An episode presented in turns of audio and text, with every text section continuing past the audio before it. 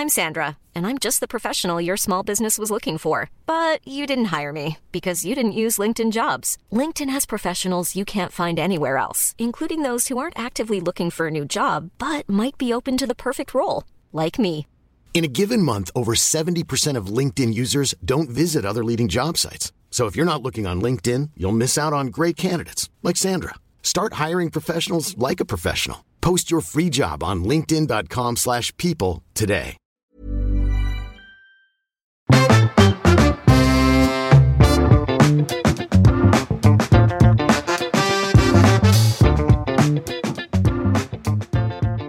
I dag har jeg hatt besøk av Anine Kjærulf, et av de mest spennende hodene innenfor jusens verden.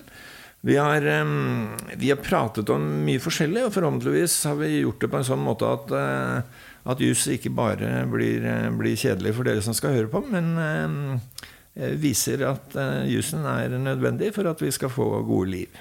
Og vi har snakket om alt mulig rart fra amerikansk politikk til ytringsfrihet og mulla Krekar og Stortinget og jeg vet ikke hva. Og det er en glede for meg å ønske hjertelig velkommen til en ny episode av Fy Fabian!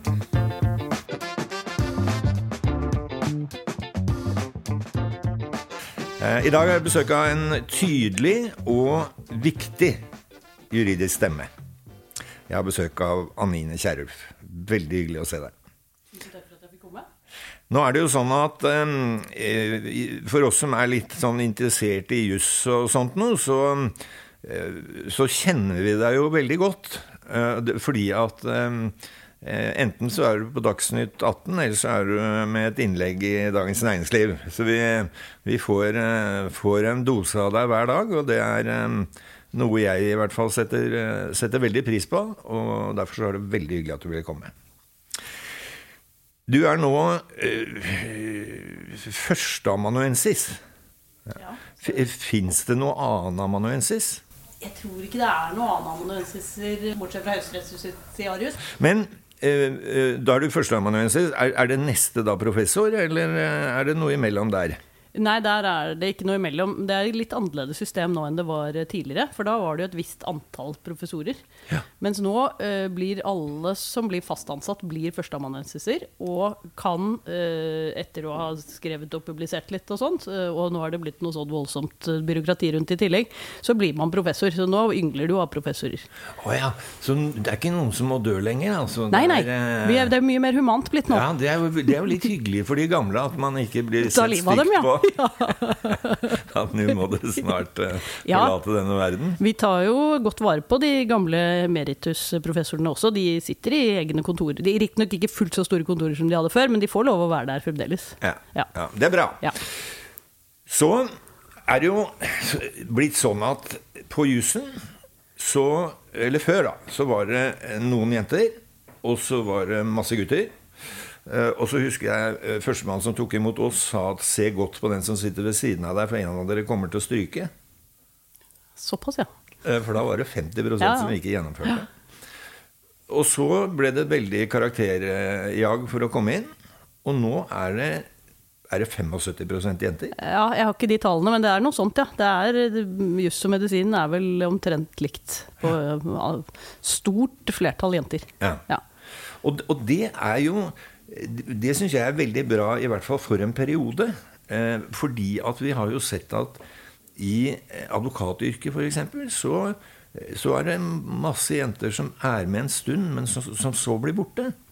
Og du var også I et av de store firmaene en stund. Ja, stemmer.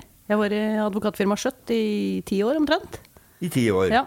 Og... og kunne jo nå da sittet med en lønn på tyve millioner I året. Ja, dette sier min mann av og til også, ja. men men det, det ble ikke deg. Nei, det var, det var flere grunner til det, men jeg tror kanskje hoved... Altså, jeg, jeg fikk veldig mye gøy og interessant og bra ut av den perioden. Um, ikke minst lært å jobbe strukturert og mye, og det er jo noe som man kan ta med seg videre. Men jeg tror kanskje etter hvert at det ble, og det var veldig mange morsomme saker og utrolig hyggelige kolleger, og ja, mye bra å si om det, men det, ble en, det var en, litt en dreining i advokatbransjen, det var litt en endring av det firma, som gikk fra et mellomstort firma til å bli et, et av de største, og fokus på penger og holdt jeg på å si, den innretningen ble veldig mye mer uttalt. Um, det hadde jeg ikke noen sånn veldig sans for i seg selv um, og så tror jeg kanskje at det som gjorde at jeg etter hvert valgte noe annet det var litt ønske om å kunne fordype meg litt lenger i noen andre typer spørsmål også ja. Men kanskje primært um, tanken på at jeg ikke trodde kanskje at jeg skulle bruke livet mitt på å gjøre ganske ressurssterke mennesker enda mer ressurssterke ja, ja um Det, det er jo det er en viktig tilnærming, det at du da tenker at um, her finnes det grupper som, som trenger min kompetanse, eh, så nå går jeg ned til en tiendedel i, i lønn, men jeg får gjort det jeg føler for er riktig. Ja. Ja. Når, vi, når vi først er inne på det, eh, så, så er det jo sånn at innenfor for jussen så, så har vi nå Hvis, hvis et vanlig menneske da, kom, kommer ut for et problem, så har vi mange sånne nemnder og forbruker og sånn og sånn, og så kan man få prøvet saken sin for Forliksrådet, så kan man få prøvet den videre for Tingretten, kan anke til Lagmannsretten, og kanskje til og med slippe inn i Høyesterett. Så vi, vi har en veldig sånn rettssikkerhetspakke, med forskjellige organer, men det er jo ingen vanlige mennesker som har råd til å føre sakene sine lenger, Nei. Hvis ikke det kommer en organisasjon og, og sponsor. Hva tenker du om det? Nei, det er et kjempeproblem, rett og slett. Og når Høyesterett også nylig har sagt at rettshjelpsordningen ikke er noe praktisk alternativ for nesten noen, fordi du må være så veldig, veldig fattig for å kunne gjøre deg nytte av den, så, så er det jo en slags illusjon at enhver har rett på rettferdig rettegang, fordi det har man jo for så vidt, men hvis veldig mange ikke har råd til den, så blir jo ikke dette systemet likt for alle på den måten det egentlig er forutsett, og forutsatt å være. Så det mener jeg er en betydelig utfordring. Det hjelper jo noe, for så vidt, altså disse nemndsvesenet og forliksrådet er jo ikke pengedrivende på samme måten. Så det har, og det er jo ganske stort i Norge i forhold til en del andre land. Så det avhjelper jo noe, men det er klart at der får du jo... Ja, det kan utvikle seg litt sånn egne praksiser, det er jo det ene, og kanskje kommer du ikke langt nok med de juridiske anførslene dine. Så det har jo noen svakheter det, så det at holdt jeg på å si, hovedsporet i dette systemet er et såpass strangt nåløye, det er en betydelig samfunnsutfordring, rett og slett. Ja, for når, når, når du og jeg møter mennesker som, som, som presenterer en problemstilling som høres skikkelig urettferdig ut, så må vi jo si at dette her er et spørsmål om hundre tusen kroner. Du må bare svelge og gå videre, fordi dette har du ikke, du har ikke sjans til å, å, å vinne frem både med dine synspunkter og din økonomi. Nei, sånn er det. Og det, det er jo en forferdelig beskjed å gi en klient. Ja. Um, og man kan jo prøve å hjelpe dem på andre måter selvfølgelig, om det er sånn alternative tvisteløsninger eller forhandlinger eller andre ting, men det er jo ikke alt som lar seg løse på den måten, og da er det jo en god del mennesker som rett og slett er avskåret fra den muligheten. Ja. Nå kommer vi plutselig på at vi, vi drev en del pro bono, altså gratis jobbing, um, og da og det synes jeg var veldig ordentlig, fordi at særlig hvis, hvis noen hadde hadde en god sak, så, så var det spennende å følge opp. Riktignok hadde man jo risiko for motpartens omkostninger, ja, men da sa myndigheten at det er greit nok at du jobber gratis, men du må betale moms. Moms må du betale. Du må beregne hva du kunne ha fått inn, og så må du betale moms av det. Moms av det. Men det ble ordnet opp i etter hvert, jo ikke? Ja, det ble, det ble Jeg husker det. Nemlig dette. Vi drev også med litt sånn pro bono, det som het Katos lille lilla hjørne, eh, som var en av de kollegaene jeg hadde i det advokatfirmaet. Det var, dro inn en del sånne saker som ikke betalte så mye, kan du si. Så da ble det litt pro bono-jobbing på det. Ja. Så det der, nå har man jo prøvd seg med sånn småkravsprosess og litt sånn forskjellig, men jeg, jeg, jeg er litt bekymret for at folk som har rett ikke får det, fordi systemet er blitt for fint. Og, og disse advokatregningene som legges frem i retten, altså...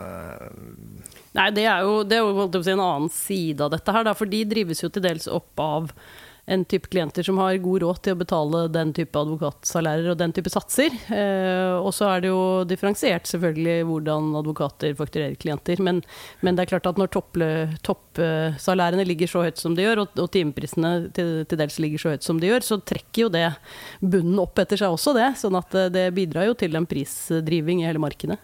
Og det er jo ganske stygt når en advokat går i retten i fire dager og leverer en salærregning som er høyere enn din årslønn.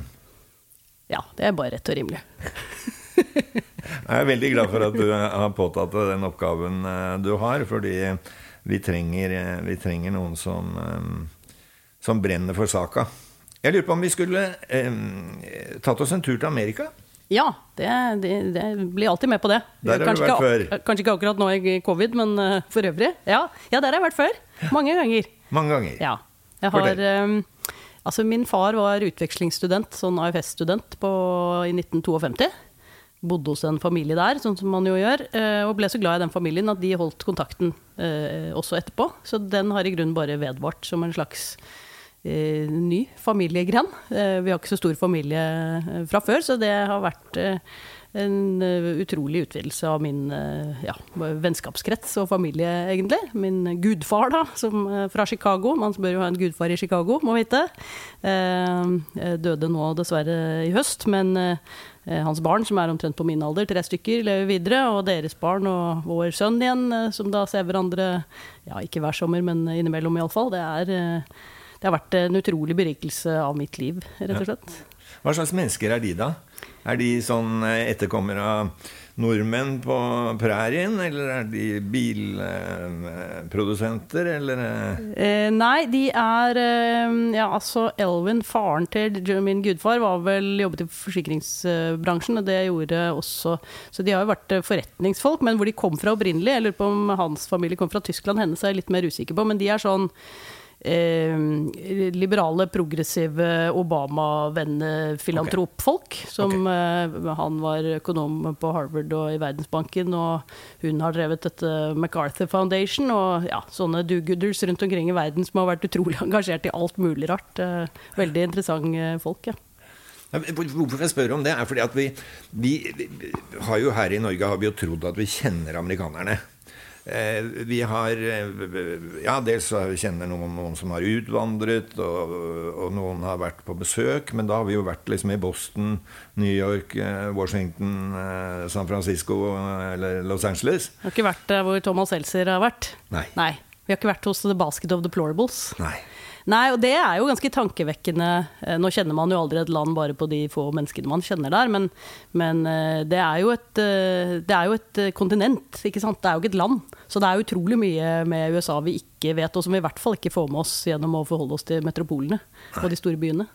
Og det har vi, det har vi lært mye av nå når vi liksom har, har sett på hvordan Trump har oppført seg, og så, så har vi jo tenkt liksom, det er jo helt crazy, men, men det må da folk skjønne.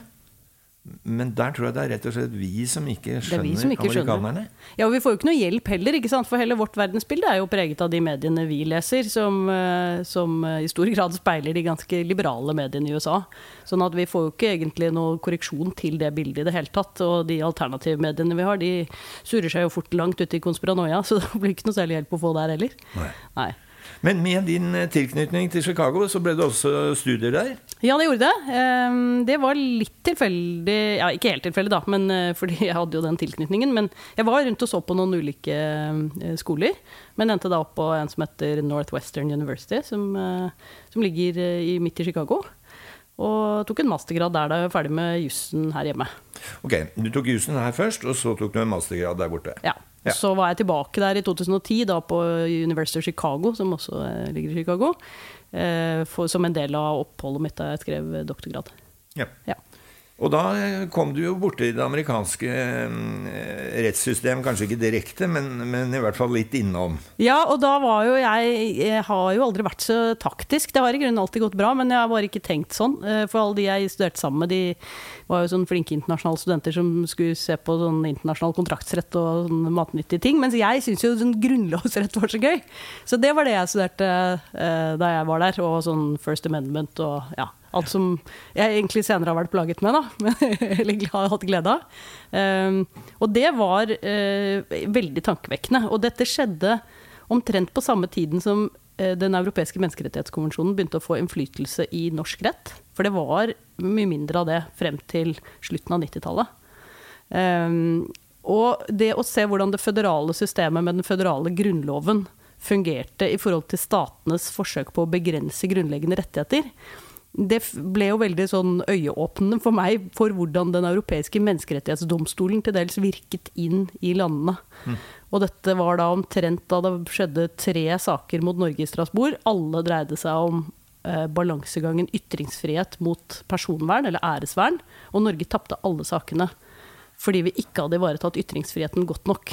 Og det, da, den suppen der, det var den gryten jeg ramlet i da jeg var liten på en måte. Den kombinasjonen av det konstitusjonelle amerikanske og måten dette egentlig litt mer sånn føderalt eh, utseende eh, opplegget i Europa utviklet seg, eh, og med de rettighetene, eh, det, det var den, det tror jeg liksom det som spant meg og går i den retningen jeg har fortsatt etterpå. Ja, for delstatene har, har like forskjellige lover som landene i Europa. Ja, det vet jeg ikke egentlig om det er noen sammenligning der, men det er i hvert fall veldig store forskjeller der også. Ja.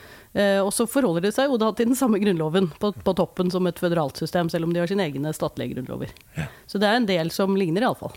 Og så er det jo veldig rart for oss, dette systemet med politisk utnevnte høyesterettsdommere.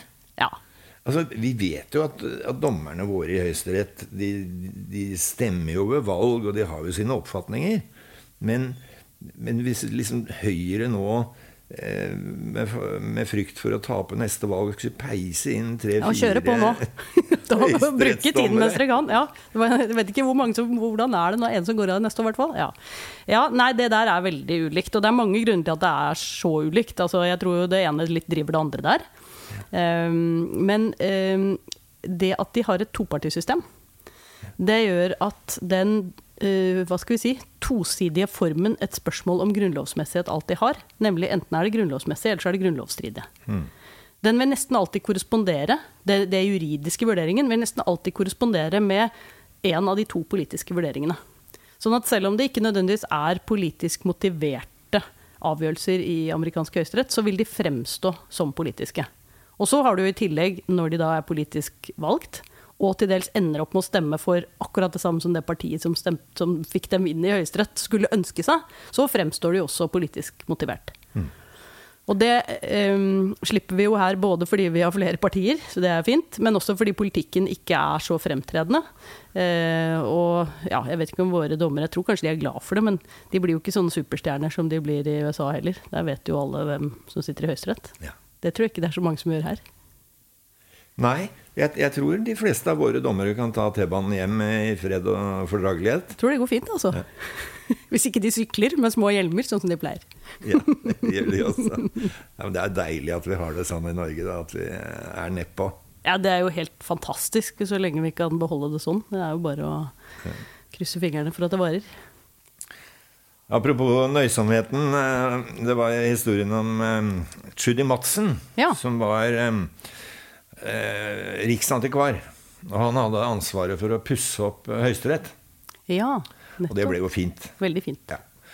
Og så eh, var han ferdig med den jobben, og det var blitt kjempefint, og så, så sa han det at, og så, eh, var begrenser, så, så ble jeg invitert, når vi var ferdige, så ble jeg invitert ned til Høyesterett på lunsj. Og jeg tok på det fineste jeg hadde og gikk ned der. Inn kom jeg i rommet med alle. Alle tok frem hver sin matpakke. Jeg hadde ingen matpakke, men en av dommerne forstrakk meg med en halv skive med brunost. Så tok de frem hver sin kopp. Jeg hadde ingen kopp, men der i hjørnet stod der en med skår i. Jeg fikk te. Det var lunsj i Høyesterett. Ja, det er jo ikke før de ganske seneste årene at de har begynt å servere også kaffe. I det som ikke heter lunsjen, men teen. Ja, ja, vi må ha noen sånne, vi må ha noen sånne. Men eh, vi, skal, vi skal komme litt tilbake til politikk og jus etterpå. Jeg skal, skal utfordre deg litt, men, mm. men vi er vel enige i at vi, eh, vi liker best eh, det norske systemet, hvor vi ikke utnevner politisk, men, men ha, søker flinke folk. Ja, det har jo vært forslag også her om å involvere Stortinget i større grad eh, i utnevnelsesprosessene. Eh, men det har aldri fått flertall i Stortinget, og da eh, ikke bare fordi systemet har vært annerledes, men også fordi man ser noen utfordringer med å politisere den prosessen. Og det tror jeg er, jeg tror det er veldig gunstig for, i alle fall for norske forhold, at det forblir på den måten, og, og kanskje også sånn at uh, uavhengigheten til innstillingsrådet, som jo er de som innstiller uh, dommere, uh, holder oss helt utenfor det politiske på samme måte som det har vært i dag. Ja, ja. Jeg er veldig enig i det. Um Jeg tenkte, jeg, jeg, jeg hopper litt nå, men jeg tenkte plutselig på det vi snakket om i sted med at du på jussens side har så, du har så mange instanser som skal ivareta dine rettigheter. Eh, mens du, hvis du kommer på sykehus med vondt i magen, så er det kanskje bare en overlege som bestemmer at tarmen skal skjæres ut. Ja, det er lite rettssikkerhetsgarantier der, ja. Der blir det jo ikke noen garantier. Nei, det... men, men, men samtidig så er vel det kanskje... like greit, for da får du gjort det, og så tar de som regel en riktig avgjørelse, mens på justsiden som vi snakket om, så, så er organene der, men de er borte for vanlige mennesker. Ja. Ja, nå ble det mange ordspillmuligheter med organer som du brakte inn her, men, men jeg vet ikke om jeg skal spinne videre på det. Men nei, det er jo to veldig ulike forhold. Det er, jo, det er jo en utfordring når du setter fagfolk sammen til å gi hver sin vurdering av et forhold, så vil de ofte være divergerende. Så kanskje er det greit tross alt å få hjelp når du trenger det, med den vondt i magen. Ja, uten ankemuligheter. Ja, uten second opinion som gjør at du ikke kommer noen vei. Men apropos ikke kommer noen vei, eh, Krekar, ja. han hadde vi... Han kom noen vei til slutt, gjorde han ikke det da? Han hadde vi lenge. Ja. Er, er vår... Og, og, og da betales jo prosessen av det offentlige, så da kan du kjøre i, i alle instanser. Ja. Altså Jensen-saken har jo gått, jeg vet ikke hvor mange instanser og runder og, og sånt nå, så da... Da, da får du jo dekket det på strafferettssiden, men, men, men, men ikke, ikke på sivilsiden. Men, men Krekar, var vi for høflige? Nei, altså jeg kjenner ikke detaljene i den saken godt nok til å bedømme om noe ble gjort riktig eller galt der, men, men jeg har vel inntrykk av at han, eller hans advokat da, bare benyttet de mulighetene som fantes i rettssystemet, og da er det vel ikke høflighet å utøve dem hvis man faktisk har krav på dem. Nei, men litt satt på spisen, hvis, hvis bestemor ligger på sykehjem og nesten ikke har stell, og Krekar får runde etter runde, eh, dyre sådanne, er, blir, går, går det en grense for hvor mye rettssikkerhet vi kan? Mother's Day is around the corner. Find the perfect gift for the mom in your life with a stunning piece of jewelry from Blue Nile. From timeless pearls to dazzling gemstones, Blue Nile has something she'll adore. Need it fast? Most items can ship overnight. Plus, enjoy guaranteed free shipping and returns. Don't miss our special Mother's Day deals. Save big on the season's most beautiful trends. For a limited time, get up to fifty percent off by going to Blue Nile dot com. That's Blue Nile dot com. Millions of people have lost weight with personalized plans from Noom. Like Evan, who can't stand salads and still lost fifty pounds. Salads generally for most people are the easy button, right? For me, that wasn't an option. I never really was a salad guy. That's just not who I am. But Noom worked for me. Get your personalized plan today at Noom dot com. Real Noom user compensated to provide their story. In four weeks, the typical Noom user can expect to lose one to two pounds per week. Individual results may vary. Never. Ja, det gjør det jo for så vidt, men de går jo ved de rettssikkerhetsgarantiene som vi har vedtatt demokratisk da. Så kan vi jo selvfølgelig mene at både de og menneskerettighetene egentlig koster ganske mye penger, sånn at vi burde ikke ha dem. Det kan man jo mene om velferdsrettighetene også. Men hvordan man best fordeler sånne ting, det vil jo alltid være et politisk spørsmål som man kan være uenig om, tror jeg. Men at det er noen grenser for hvordan et system kan behandle sine innbyggere under tvang, det tror jeg er ganske sunt. At det er noen rammer for hvordan prosesser strafferettslig kan føres, selv om de koster ganske mye penger. Altså det var jo en diskusjon om type rettigheter da vi hadde denne grunnlovsreformen I tjue fjorten. Uh, og da uh, er det jo noen som mener, og det er jo helt riktig, du har jo noen sivile og politiske rettigheter på en måte I bunn, og så kommer det noen økonomisk, sosiale og kulturelle som til dels koster veldig mye penger, ikke sant? For det er sånn rett til skolegang og rett til helse og rett til alt mulig rart, som staten må gi deg, I stedet for de negative rettighetene som er staten må avstå fra å gjøre noe. Men det er jo ikke sånn at de grunnleggende, holdt jeg på å si, første generasjons rettighetene er gratis heller, og det beste eksempelet på det er jo nettopp retten til en rettferdig rettegang. Det er utrolig dyrt å ha en rettsstat. Mm. Det er utrolig dyrt å ha et politi. Det er utrolig dyrt å ha et forsvar. Ikke så dyrt her som I USA, da, men det er jo dyrt, liksom. Mm. Men verdifullt? Ja, man, det, hva skal vi si, gjennomgående storting mener jo åpenbart det. I hvert fall at det er viktigere enn at man kan tilby perfekt eldreomsorg til alle da. Mm. Og det er jo en, absolutt en prioritering man kan være uenig om. Mm. Vi har jo vi har bygget opp en god del standarder, rettigheter. Vi har, vi har liksom etablert et, et ganske velfungerende system. Og så kom pandemien. Um, Og da, da måtte noen plutselig ta noen avgjørelser, legge noen begrensninger på befolkningen som det kanskje ikke var, var hjemmel for. Hva var ditt inntrykk av hvordan, hvordan det foregikk? Ja, det er jo det er ganske mange ulike tiltak og vedtak rundt omkring, og de er definitivt av varierende kvalitet. Særlig en del av de lokale tiltakene tidlig I pandemien gikk jo langt utenfor det de burde gjøre. Nå har vi et ganske vidt hjemmelsgrunnlag gjennom smittevernloven, så det er ganske store fullmakter både på statlig og kommunalt nivå. Men det var absolutt en utfordring å... Hvor, hvor godt de ble brukt under hensyntagen til de grunnleggende rettighetene som ligger I bunn I grunnloven for eksempel. For de må jo hele tiden, det, det er jo en slags pyramide dette, hvor grunnloven og menneskerettighetene er på toppen, og alle lovene og forskriftene og alt nedover må jo lages på en måte som ikke går på tvers av dem.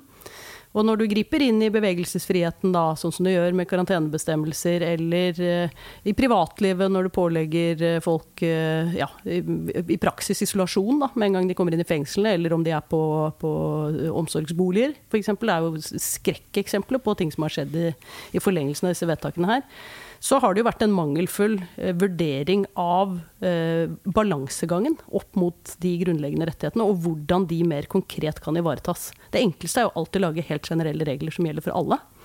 Men det eh, risikerer jo alltid at de svakeste gruppene, de svakeste individene blir skadelidende, og det har vi jo dessverre sett I denne pandemien. Ikke nødvendigvis fordi ting har skjedd på en ulovlig måte kanskje, men I alle fall fordi de har skjedd for fort, for lite gjennomtenkt, og med for dårlig eh, beskjed til de som skal håndheve dem, om at de er nødt til å håndheve dem med, hens, med henblikk på eh, personvern, privatliv, bevegelsesfrihet, andre ting. Mm. Ja, det på, på sykehjem, der du, tenker du på at man ikke fikk lov til å få besøk, for eksempel? Ja, det er jo forferdelig. Eldre mennesker har dødd I ensomhet uten sine nære rundt seg. Mm. Eh, men også eh, psykisk syke som bor I omsorgsboliger, for eksempel, har jo da ikke bare ikke fått besøk av de som de har nære familiemedlemmer, men heller ikke forstått hvorfor de ikke har fått besøk. Mm. Så det er jo virkelig helt hjerteskjærende ting som har skjedd en del steder. Mm. Men så, så var det noe med ja, dugnad er gærent ord, fordi at det, det, det er noe som er problematisert, så det kan vi ikke kalle det. Men, men det var noen som, som, som liksom tenkte at nå har ikke krigen rammet oss, men, men pandemien, da, og nå må vi nå må alle bidra. Ja. Sånn at det var jo det var overraskende få som dro på hytta. Ja. Enda der sa man jo ganske tidlig at det ikke, ikke var et gyldig forbud, men at det var mer for å, å ta hensyn til ressursene I lokalhelsetjenesten. Ja. Men, men det var mange som, som ikke dro. Jeg turte I hvert fall ikke å dra. Jeg har sånn Oslo-skilt på bilen. Så... Du har blitt avkjørt med en gang, dessuten har vi sett deg før. da, må jeg, da må jeg fortelle en historie med eh, han som nå er konge I Saudi-Arabia. Ja. Han var på besøk her. Og så, det var veldig formelt å begynne med, så vi hadde, jeg ga han en lunsj og sånn, der var ordfører. Og så, men så fikk vi det veldig ordentlig sammen. Eh, han har, driver jo litt med dødsstraff og sånn, så jeg, jeg måtte være litt streng med. Du, du, men, du sa det da? Ja da, det, vi, det, gjorde jeg, det, gjorde jeg, det gjorde jeg faktisk. Ja, ja, det gjorde jeg faktisk. Ja. Men så blev vi virkelig kamerater, så han sendte av gårde sikkerhetsfolk og tolker og tok av sånn der um, araberhatten og sånn. Og så sa han, jeg har lyst til at han først fortalte om alle de stedene han hadde i Cannes og jåter og alt mulig der sånn. Så sa han, jeg har lyst til å komme tilbake til deg, sa han. Og da skal du og jeg kjøre på motorsykkeltur rundt i Norge. Og så skal vi ha på oss solbriller, så ingen kjenner oss igjen, sa han. Og da sa jeg, snakk for deg selv. Ja, det er mulig du er vant til ikke å bli gjenkjent, men jeg. Det er fint. Men, nå kan jeg faktisk dra på motorsykkeltur igjen, nå går det fint. Men, men du dro ikke på hytta, nei? Nei, du gikk ikke på hytta. Og så, så, så tenker jeg på dette med at befolkningen var, vi var ganske med på dette. Vi aksepterte at barna skulle være hjemme. Jeg synes lærerne var kjempeflinke med hjemmeskole og sånt. Ja, det er helt enig. Og vi, vi, vi, vi liksom drev dette sammen. Men, men nå har vi virkelig som jeg begynt å bli litt trette. Sånn at nå er det jo i gang søksmål fra de som har hytte i Sverige mot staten. Folk har krevet erstatning. Eh, fordi mor har dødd alene på, på sykehjem. Eh, er det noe med den, den type rettigheter som, som myndighetene kan på en måte sette litt til side en, en periode, men som blir vanskeligere etter hvert?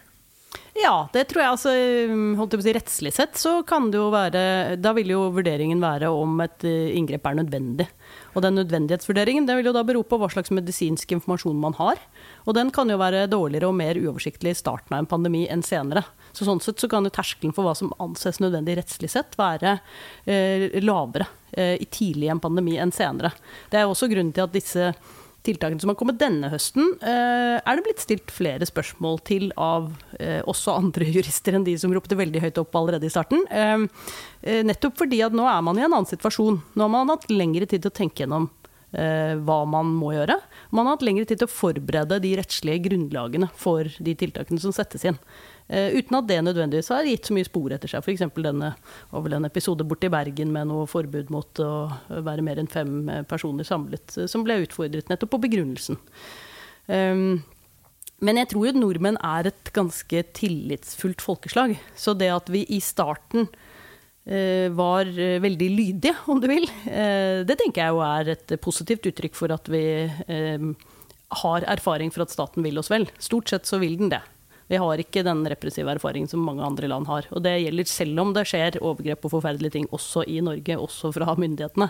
Det er ikke det jeg prøver å si, men, men det tenker jeg jo i utgangspunktet er en sånn norsk verdi da, som vi kan være glad for og stolt av. Det betyr jo ikke at vi ikke skal være sunt skeptiske og stille de spørsmålene som kan stilles, men uh, hvor, hvor hyttesøksmålene fører hen, og, og på en måte hvor mye energi og ressurser man skal bruke på å utfordre noe som kanskje vel var et inngrep i en del rettigheter og, og hverdagslivet ens, men som kanskje var vanskelig å unngå i en periode, det vet jeg ikke helt. Mm.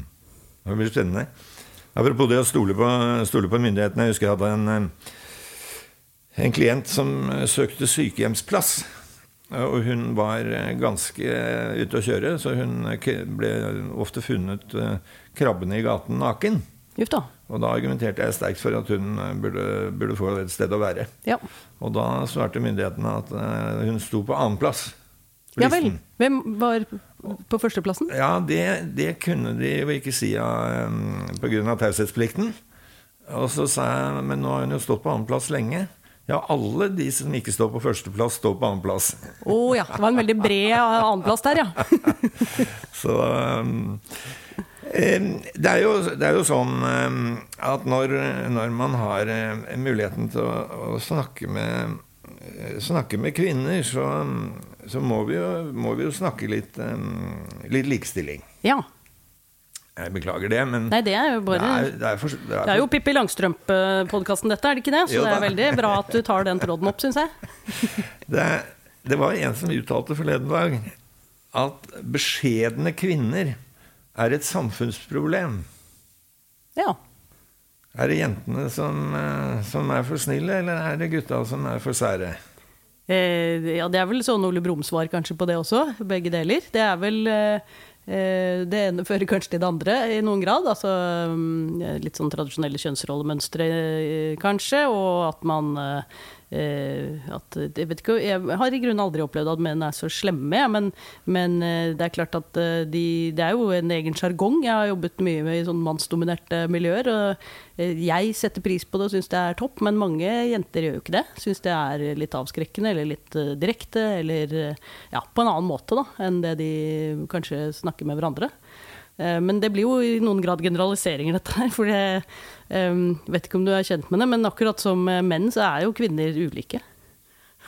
Jo, det, det har jeg, jeg har levd en stund, så det har jeg vært borti. Ja, men jeg liker veldig mange av dem. Ja.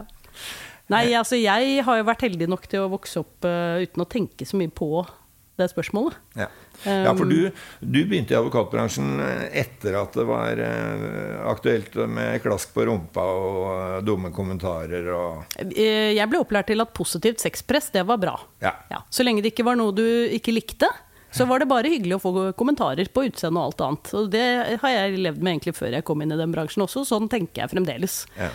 Men jeg respekterer at mange andre jenter og kvinner ikke gjør det i det hele tatt. Og jeg skjønner hvor den MeToo-bevegelsen kommer fra i forlengelsen av det. Jeg tror jo en del av det handler om kommunikasjon. Men kanskje også hvor, da, hvor robust man har vokst opp da. Hvis du har blitt utsatt for...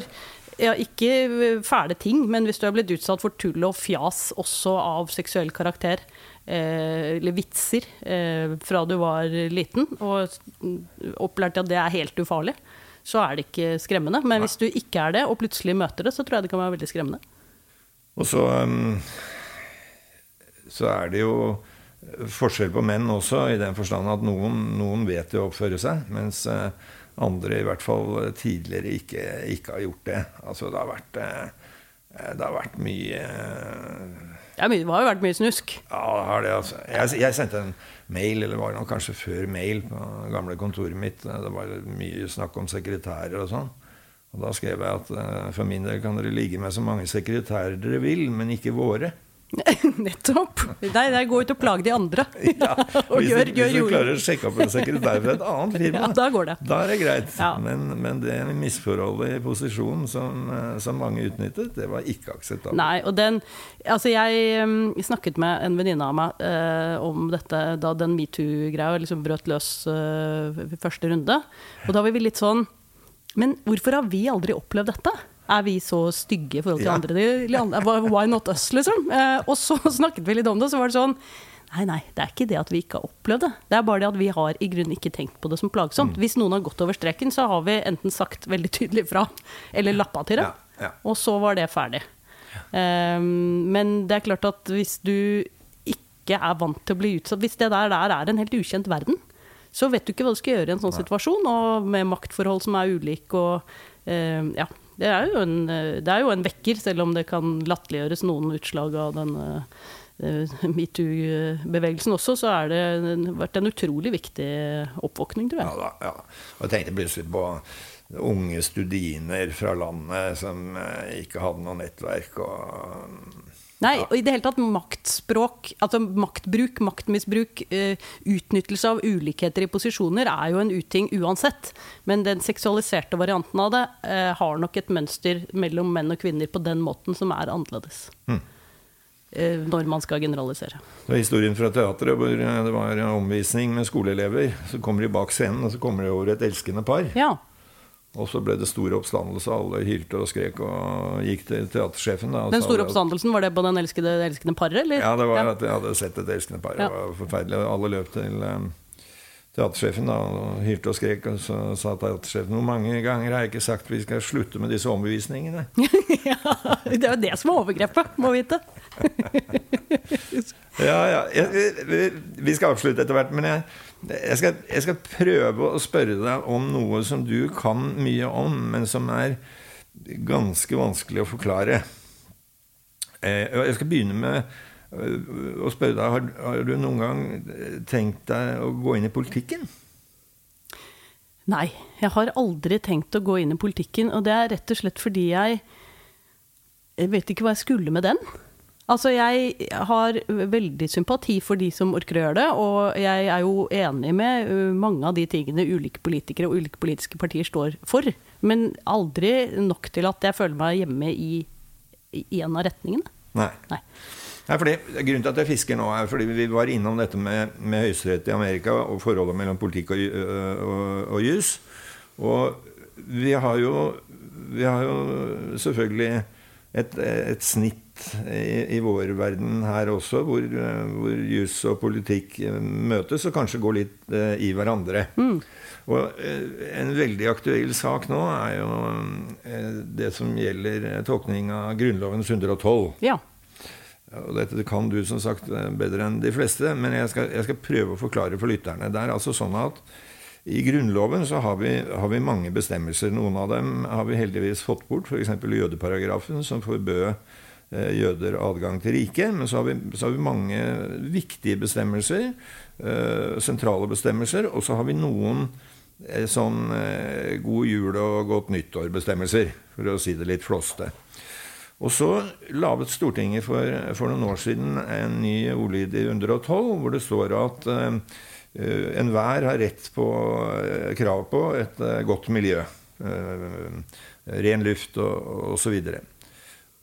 Og så har det nå oppstått et spørsmål om uh, den bestemmelsen betyr at folk kan saksøke staten og få domstolene til å avgjøre om Storting og regjering kan dele ut rettigheter til å borre etter olje.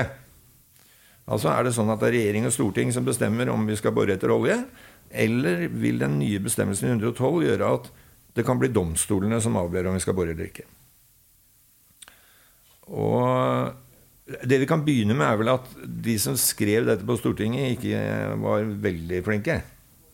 Alle den stunden nå må tolkes, ikke bare av Tingretten og Lagmannsretten, men sågar av Høyesterett I plenum, altså med, var det femten dommere? Ja, det var vel I hvert fall tre inhabile, og kanskje en, jeg husker ikke helt antall der, men det må jo være oddetall. Så, det er litt ja. Av en gjeng. Det er litt av en gjeng, men det premisset for spørsmålet ditt, nemlig de må ha gjort en ganske dårlig jobb siden domstolen må tolke dette her, og helt opp til Høyesterett I plenum. Da har vi I tilfelle gjort en dårlig jobb på grunnlovssiden siden atten fjorten, fordi vi har jo selv en så kort bestemmelse som ingen lov må gis tilbakevirkende kraft. Jeg tror det er den korteste bestemmelsen I hele grunnloven. Fremstår helt utvetydig, ikke vanskelig å tolke. Den har vært tolket mange ganger da. Hele veien opp igjennom at det begynte på attenhundretallet og fortsatt utover nittenhundretallet. Det er den vi har kranglet mest om I hele, hele historien vår. Ja.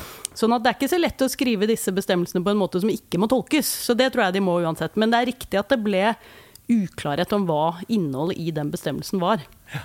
Hvis vi bare tar et steg tilbake, hvordan har det seg egentlig at det er domstoler som skal sitte og bestemme noe sånt I det hele tatt? For det var jo de folkevalgte som hadde det demokratiske mandatet vårt. Skal sånne ikke-valgte elitedommere som vi ikke vet hvem er, overprøve de folkevalgte. Det er jo spenningen I den prøvingsretten som vi har I Norge, nemlig at domstolene har siste ord når det gjelder tolking av grunnloven. Ja.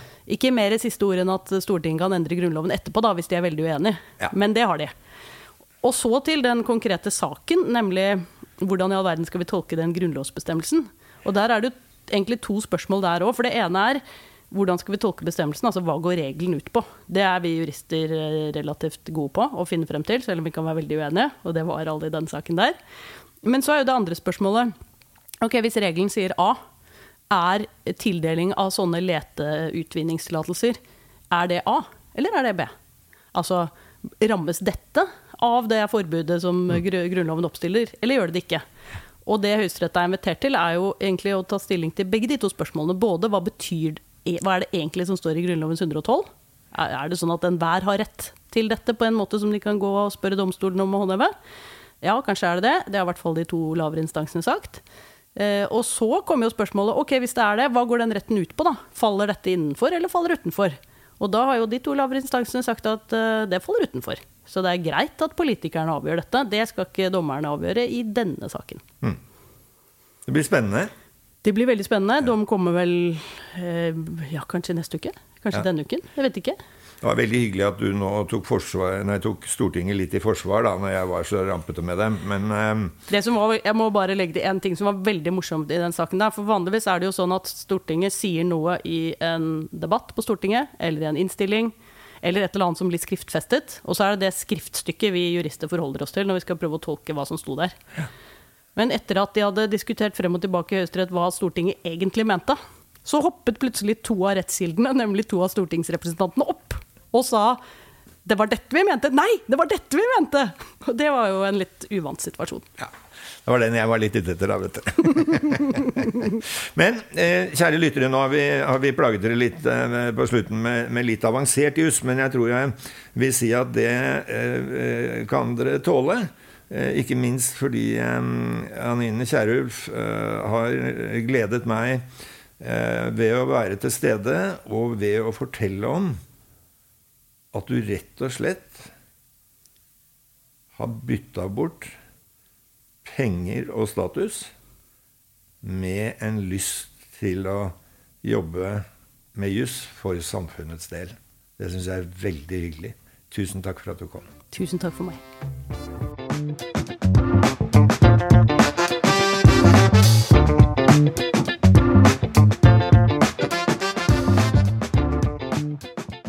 Eccentric people.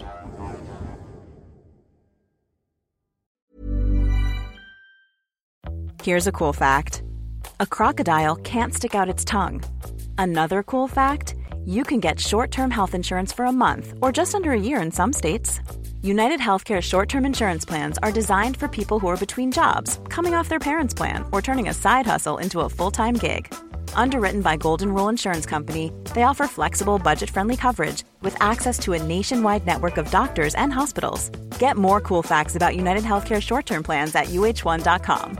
Confidence starts with loving who you are. And when your skin feels nourished and glows on the outside, you naturally radiate confidence from the inside. Give your skin a glow-up with Osea's clinically proven Mega Moisture Duo. This ultra-hydrating body care features two of Osea's best sellers, Undaria Algae Body Oil and Undaria Collagen Body Lotion. These seaweed-powered heroes use skincare-level ingredients normally reserved for your face for results you can see and confidence you can feel. Osea has been making clean, clinically proven seaweed-infused face and body care products for over twenty-eight years. This luxurious skincare is vegan, cruelty-free, and climate-neutral certified, so you never have to choose between your values and your best skin. Glow from the inside out. Get ten percent off your first order with code GLOW at osea malibu dot com. That's O S E A Malibu dot com, code GLOW.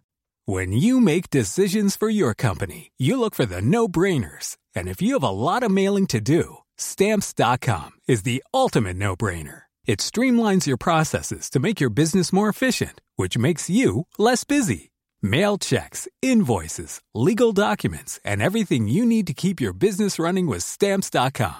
Seamlessly connect with every major marketplace and shopping cart. Schedule package pickups and see your cheapest and fastest shipping options from different carriers. With rates up to eighty-nine percent off U S P S and U P S rates. And with the Stamps dot com mobile app, you can take care of mailing and shipping wherever you are. Make the same no-brainer decision as over one million other businesses with Stamps dot com. Sign up with code PROGRAM for a four-week trial, plus free postage and a free digital scale. No long-term commitments or contracts. That's stamps dot com. Code program.